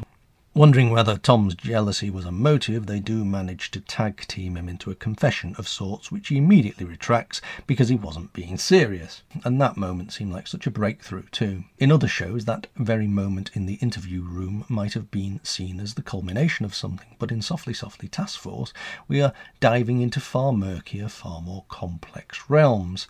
Frustrated, Barlow realizes that Watt has far fresher eyes than he has, but he claims he can't have an opinion until he's seen the woman.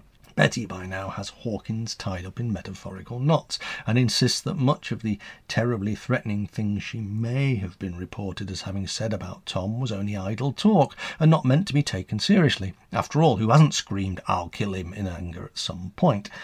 Consequently, it is only over a discussion of the coal smashing, skull cracking hammer and how it came to be indoors, which emerges during another Barlow and Watt tag team interview, that Barlow's temper finally boils over and he insists that they get that once so useful dog that Betty has been idly stroking throughout their interrogation out of the interview room. Alone, Harry's frustration is showing, and whilst Jerry complains to the officers about the clothes he's been given to wear, his whining continues with the fuzzy logic that he said that she had done it before she said that he did, and he feels that this has got to count for something.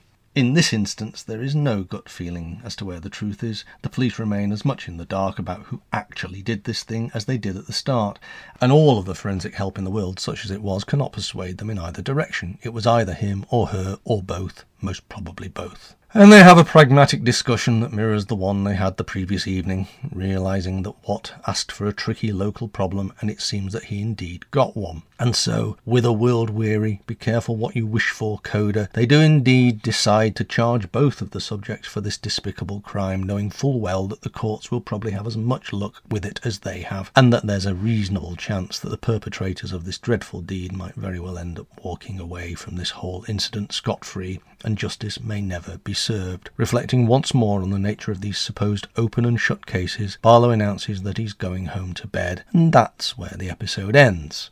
Nothing is known, nothing is resolved, little is learned. It's all a little bit like real life, really, which is part of the joy of Softly Softly Task Force and all of its fellow Z-Car stablemates. You're rarely going to get a satisfyingly enclosed and resolved villain of the week storyline in this series, and that's the beauty of it. Sometimes the crime is solved, sometimes it isn't, and sometimes the viewer is left to wonder and perhaps might take a moment to reflect upon and think deeply about what they've just seen. Rarely in life is any situation open and shut or black and white. Life is full of grey areas and doubts, and this kind of clever, insightful programming demonstrates this time after time after time and it's all the more gripping because of it.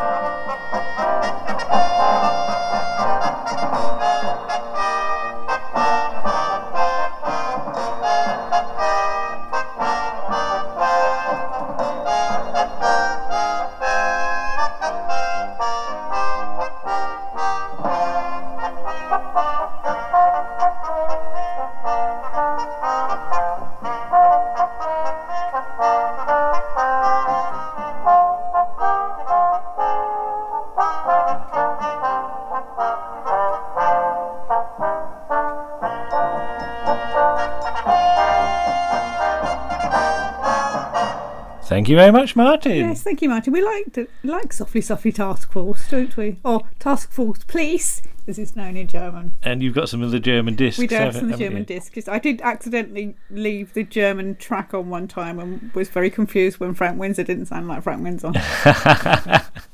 yes, a bit of dubbing going on Yes. there, isn't it? But episode 50 is sort of drawing to a close Yes. in that episode 50A is Mhm. done and dusted. Yes. But episode 50B Mhm. will uh, carry on It will. where It's we left off. So we look forward to Yes, greeting you in that one once I finished editing it. Yes, with more goodies. Yes. And different people. But to see us out, here's Ben Baker looking at. Spitting image. Lockdown does a lot of strange things to a person. Some have decided to spend the time running the equivalent of Inverness and back on a treadmill daily, whilst others simply find pleasure in eating their entire body weight in custard creams. One of my friends has filled the time with jigsaws and frequently posts the results of these in various stages to Twitter. The other day was compiling a rather on brand for Round the Archives tableau comprising The Spirit of the 80s, in which the ZX Spectrum and a bird's eye super mousse sat comfortably next to a Metal Mickey annual, a knockoff Dusty Bin, and Boy George's fashion and makeup book. But one programme dominated, in several spin off products and a TV Times cover. The images were unquestionably the spirit of the 80s, striking, ridiculous, and a little bit unsettling. All of which was extremely fitting for Spitting Image. Despite the satirical puppet show not gracing our TV screens properly now for over 24 years, TV Insiders are forever tipping it for a comeback or trying to replace it in some way. Who remembers Headcases? And so, when back in March, for a few days before we all learned we were going to die, the announcement Spitting Image was going to return on subscription service BritBox surprised and delighted many.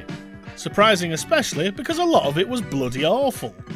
Nonetheless, it represented a specific place in time for both satire and comedy and broke through its late night Sunday evening slot to become a genuine 80s phenomenon, which, like many 80s phenomenons, started in the 70s. 2nd of April, 1979. The proposed date for the first and brand new satirical, spiky comedy show that would soon be eventually pulled when an election was called. This was not the 9 o'clock news, itself soon to become a sensation. In amongst the regular sketches, producer John Lloyd was keen to include puppets of famous politicians doing topical monologues. At the time, many worldwide magazine and newspaper covers had been graced by grotesque, caricatured models created by Peter Fluck and Roger Law, known collectively as Luck and Flaw. And so naturally, this was Lloyd's first port of call. However, neither being puppet makers at that stage or willing to work for £200 a show, the response was well, it was short and involved the word off. Winter 1980. Eagle eyed viewers of Spitting Image will have noticed the ever present credit based on a lunch by Martin Lambie Nairn at the end of each programme. Nairn, who produced graphics for LWT's current affairs programmes, was enamoured with Radio 4's sketch series Week Ending and wondered why TV couldn't do something equivalent. A new, grown up generation of Muppets was how he pitched it to his boss, Pat Gavin, who recommended the aforementioned Luck and Flaw. Eventually, Lambie Nairn would put up £2,500 from his company funds towards what was then planned to be a 10 minute news spoof. Over the years, things snowballed, and eventually National Lampoon writer and later Spinal Tap manager Tony Hendra got involved, but progress was still thin on the ground. Cut to Summer 1982. With Not the 9 o'clock news both fabulously successful but coming to an end, John Lloyd was looking for a new challenge and decided to go freelance, washing up on the shores of Spitting Image as an early partner. But despite all this activity, the sheer cost of making puppets was putting off potential investors in getting the programme made in the first place. An early investor is Sir Clive Sinclair, but he bails quickly. And so, after much pitching and tweaking of the format, eventually Charles Denton, the head of programming at Central Television, eventually agrees to fund a £60,000 pilot, being sold it as a Not the 9 o'clock News Muppet Show. To secure the cash, a 10 minute not for air test video was filmed with John Lloyd's own home video camera in January 1983, with Muppet puppeteer Louise Gold's help and a short script put together by Lloyd and Ben Elton. Despite it looking a bit shoddy, Central were in. 26th of February 1984. After a scrap pilot filmed in June 1983 called UNTV, where the Puppet Secretary General linked in and out sketches via a bank of television screens in UN headquarters, the first show is more traditional and goes to air in the fairly dead Sunday 10pm slot in February 84, after rejecting the titles Acme Satire Company, Rubber News, Hands Up Mrs. Thatcher, and the Not Enough Money for a Mental Hospital show. Spitting Image was finally here and well, it wasn't very good.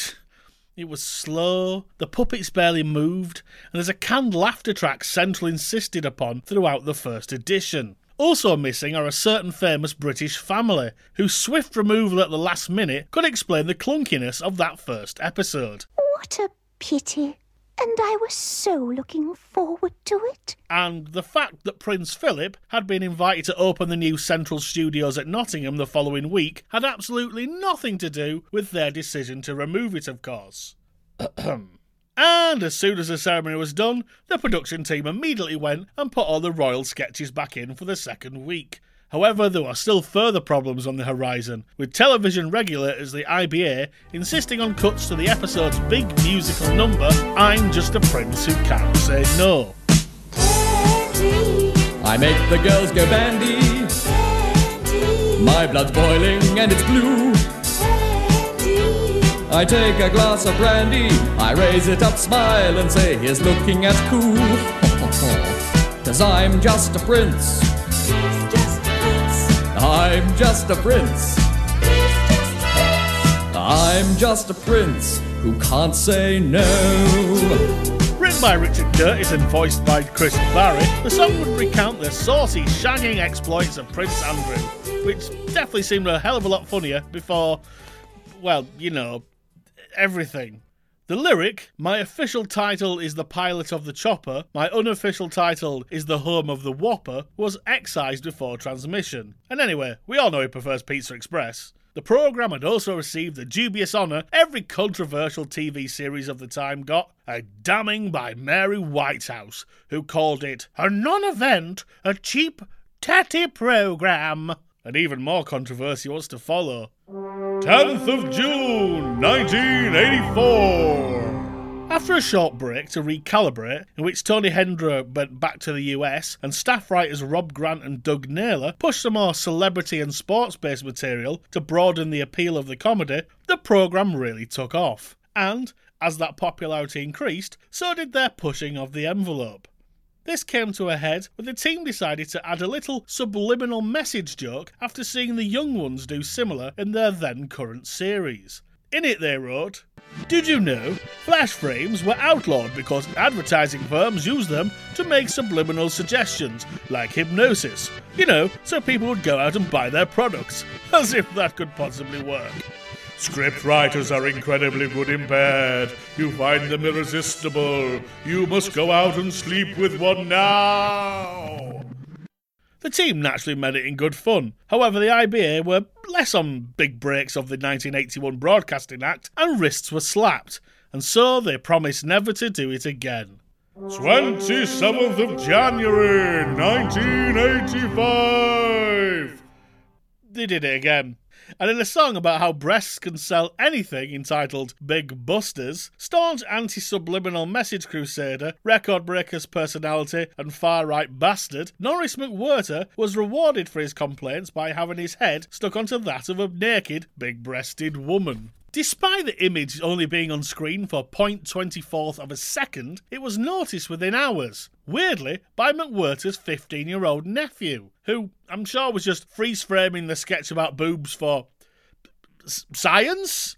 McWhirter sued for libel, and the following year it reached the High Court, who immediately threw out the case. 13th of May, 1986. 1986 has been a great year in both quality and popularity, with an American adaptation for NBC and even a number one hit. The Euro Agadoo style spoof single The Chicken Song, with lyrics from head writers Rob Grant and Doug Naylor, both of whom had decided to leave the programme at that point to work on, I know, some sci fi sitcom or other, was attributed to the Wet Gits, actually Kate Robbins and Michael Fenton Stevens. Keeping the potential controversy high was the single's B side, I've Never Met a Nice South African, a spiky attack on racial divides in the still white supremacist run country. Here is a message from your glorious misleader. Please, miss, this week's edition of Spitting Image, I'm asking you to make a special effort because it's the last show of the series, and I'm terribly afraid it will be a particularly outrageous and funny edition. So remember, miss Spitting Image this Sunday at 10 o'clock, and I'll be able to relax. 11th of June, 1987. Despite the programme's success, it was occurring to the remaining writing staff, which now boasted future absolutely men John, later Jack Docherty, and Moray Hunter, alongside Andy Hamilton, Guy Jenkin, and David Quantick, that, as good as the satire might be, it wasn't really changing anything in the real world. A fact borne out by the torrid landslide of the 1987 election. And there we have it, the predicted result. Conservatives 359 seats, Labour 243 seats, and Alliance 24 seats. The polls have now closed, shortly to be followed by the rest of the hospitals, the schools, and the BBC. Ha ha ha ha ha. That night, after the exit polls captured the hopelessness, many felt at five more years of Thatcher, Spitting Image went to air with one of its angriest, most pointed episodes, with a notable finale featuring self satisfied middlemen gleefully singing along to Tomorrow Belongs to Me, in a dark parallel to the Hitler youth scene in 1972's Cabaret.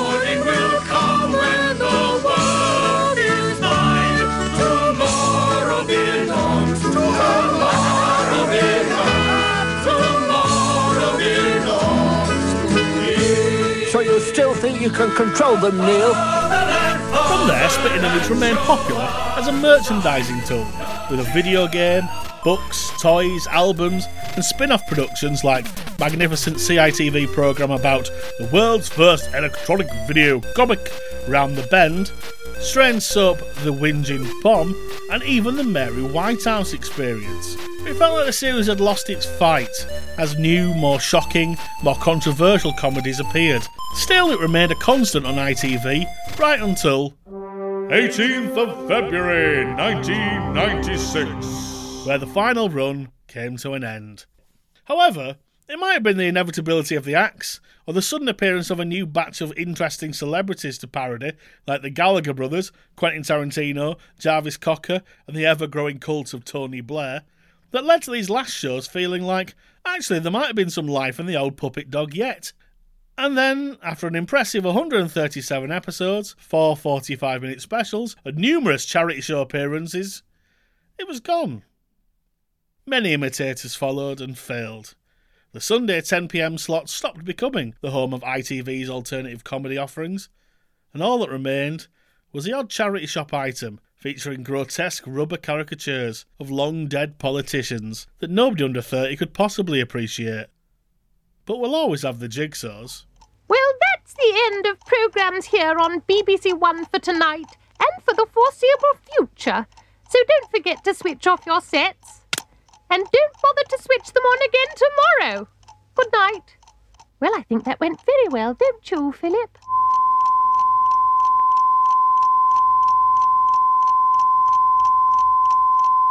That was episode 50A of Round the Archives. Starring Lisa Parker, Andrew Trowbridge, Ben Baker, Andy Priestner, and Martin Holmes. On the musical side, you heard Dan Tate and Paul Chandler. The scripts for the Cleopatras were written by Philip Mackie. And the producer was Guy Slater.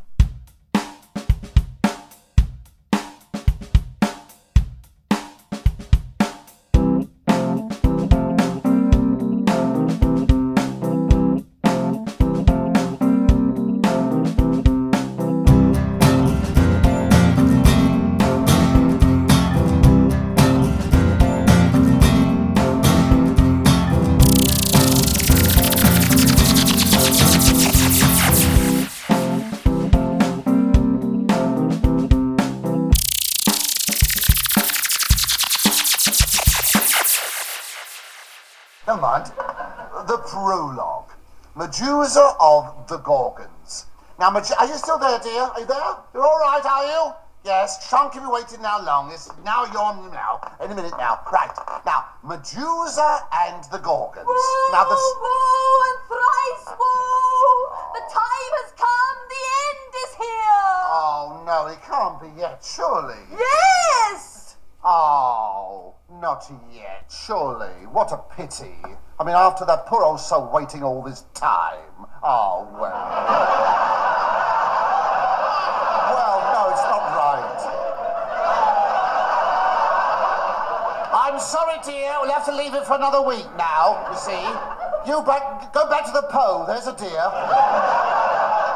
No. No, listen, I wish you could have seen those snakes then, because they were hissing like mad. they were. I'm glad I didn't bring her on now. I would like you all to get hissed. oh, well, never mind. Perhaps we'll, have it, we'll see her again. Anyway, till next week. Salute. Eh? Thank you very much. Bye.